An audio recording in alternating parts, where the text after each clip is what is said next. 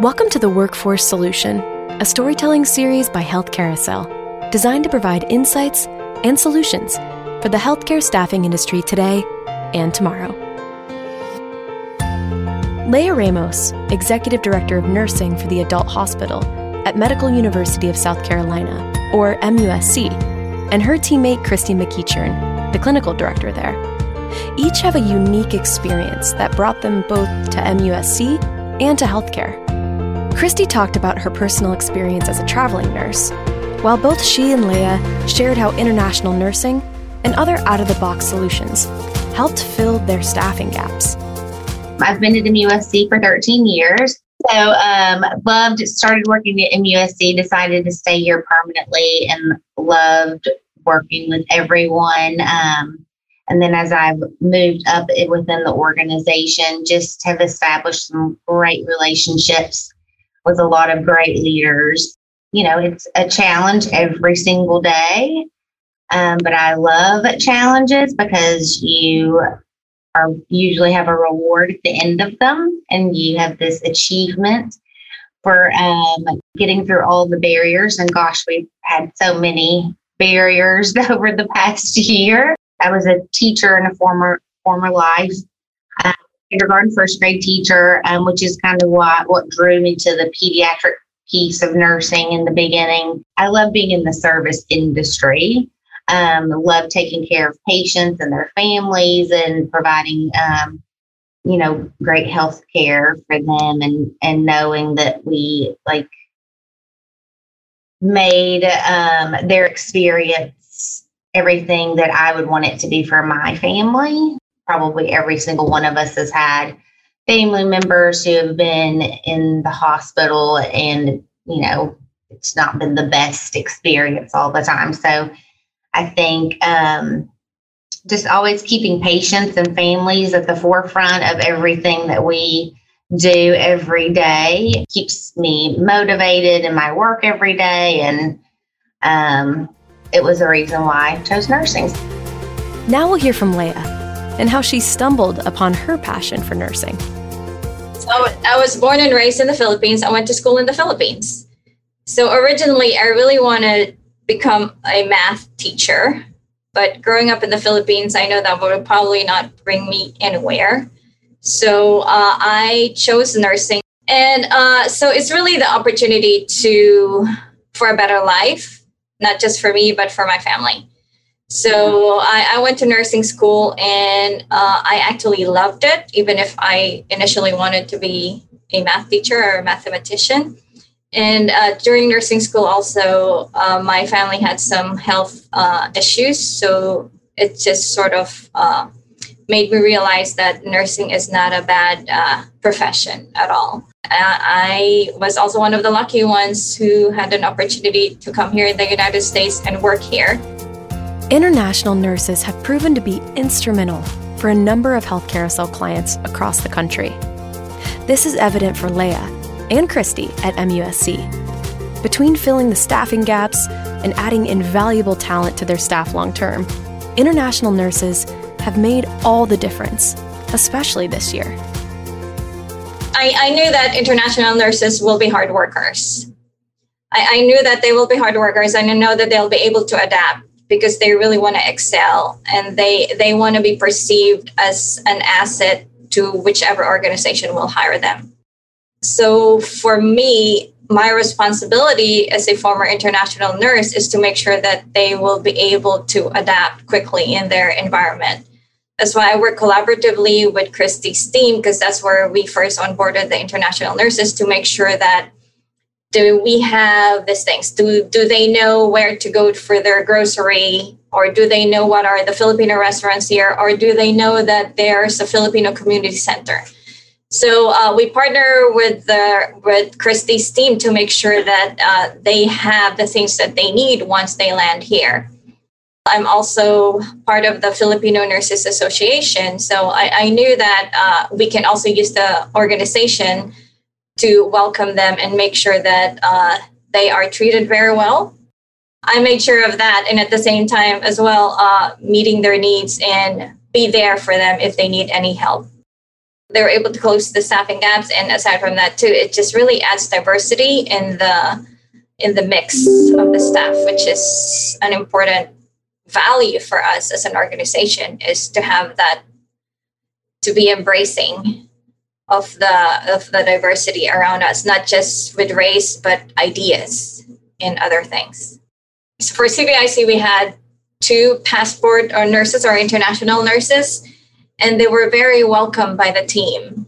Uh, one of the team members even um, brought one of the nurse and his family to their first uh, to their first baseball game. So the other option would have been a traveler who we have to renew their contract every thirteen weeks. And so there's a lot to be said for the, knowing that we have these um, individuals here for sure for three years, but hope they will want to continue to stay with us forever. Um, and so there's, you know, there's a lot to be said for that. So where you don't have to keep going back and begging for positions that are very expensive to keep for every thirteen weeks.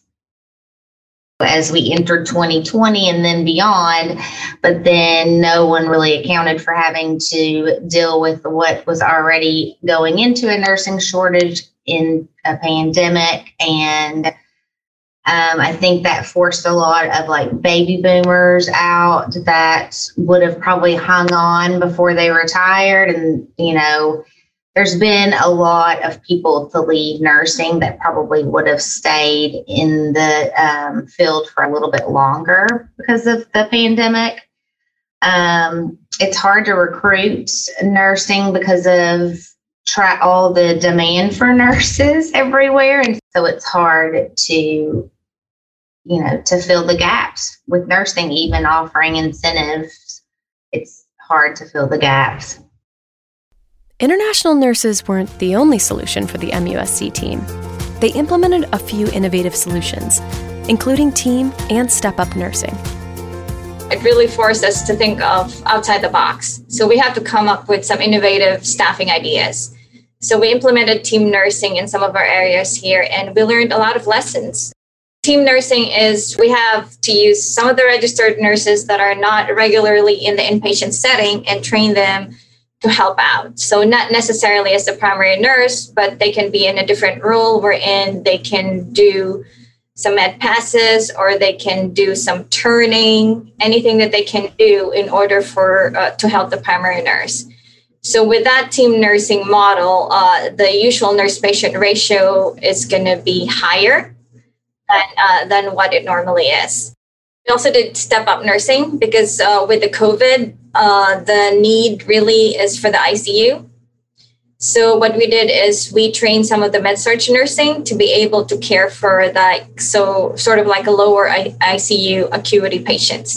We had twenty of them, and the good thing about it too is with everything that's happening, the A A C N or the American Association of Critical Care Nurses, they basically provided like a four-hour module for free that will cover the basics of critical care. So we took advantage of that and trained twenty of the med-surg nurses to help in the I C U.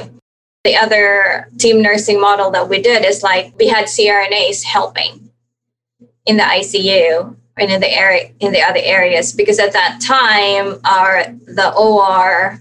The O Rs were on hold, or we didn't have any O R cases.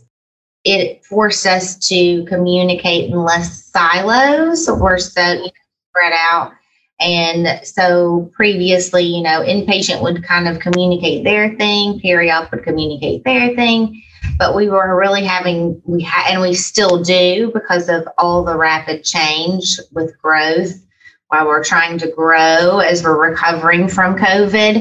Um, It's forced us to to realize the importance of working together, and um, that it truly takes collaboration from every piece of the organization to make something work effectively.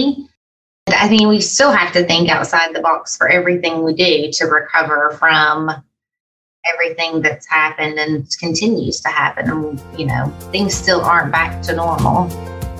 And while the world transitions back to more conventional ways of life, it's important to consider the effects that this experience has had on all of us, but especially those within the healthcare industry. Maintaining physical and mental health has been as much of a challenge as any of the day-to-day operations. Leah and Christy shared their tactics for fighting fatigue and burnout. We're actually celebrating today the one year for uh, of our governor's um, declaring the state of emergency because of COVID. So today is the one year anniversary of that declaration. So we've been doing this for a year now, and it really um, tests your resiliency, and not just your resiliency, but your compassion as well. So you really need to be compassionate, not just towards your team members, but you also need to do that for yourself. And it, it's really challenging, not just, I'm sure it's not just for me and Christy as leaders, but especially for the care team members, because outside of work, you still have your family to take care of.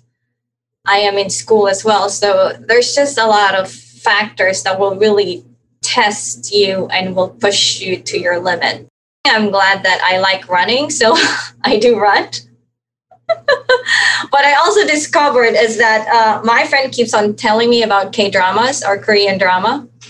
And uh, so I was like, huh, let, let me let me check that. I actually had some time. So I, I tested one of the shows that you recommended. And it really helped me because it forces me to read the subtitles. So I really don't have a choice but to focus my energies in reading the subtitles in order for me to understand what I'm watching.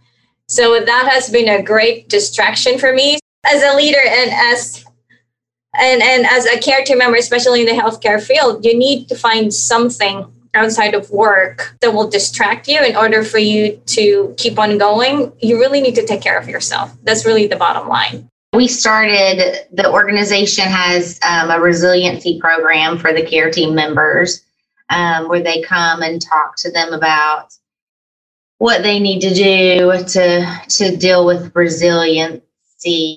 For me, I know when I reached my limit. Um, I know when I need to like say, okay, it's time for me to stop. And I, even if it's twenty-four hours just to recharge, but I know when I've hit that point where I'm no longer productive or good for the environment. Last year, I guess about this time, we purchased a Peloton bike and love that piece of machine. You find your favorite riders, and there's one Um, on there that she is almost like a therapist. She will say things and it'll just make you want to cry. And so I'll, when I've had a bad, bad day, I'll text him and be like, okay, I'm getting on my bike to cry now, so don't bother me for an hour. But other than that, you have fun. I do the fun ride. This episode of The Workforce Solution has been an interview with Leah Ramos and Christy McEachern from the Medical University of South Carolina. The Workforce Solution is a storytelling series brought to you by Health Carousel, a world-class healthcare staffing and workforce solutions company designed to improve lives and make healthcare work better.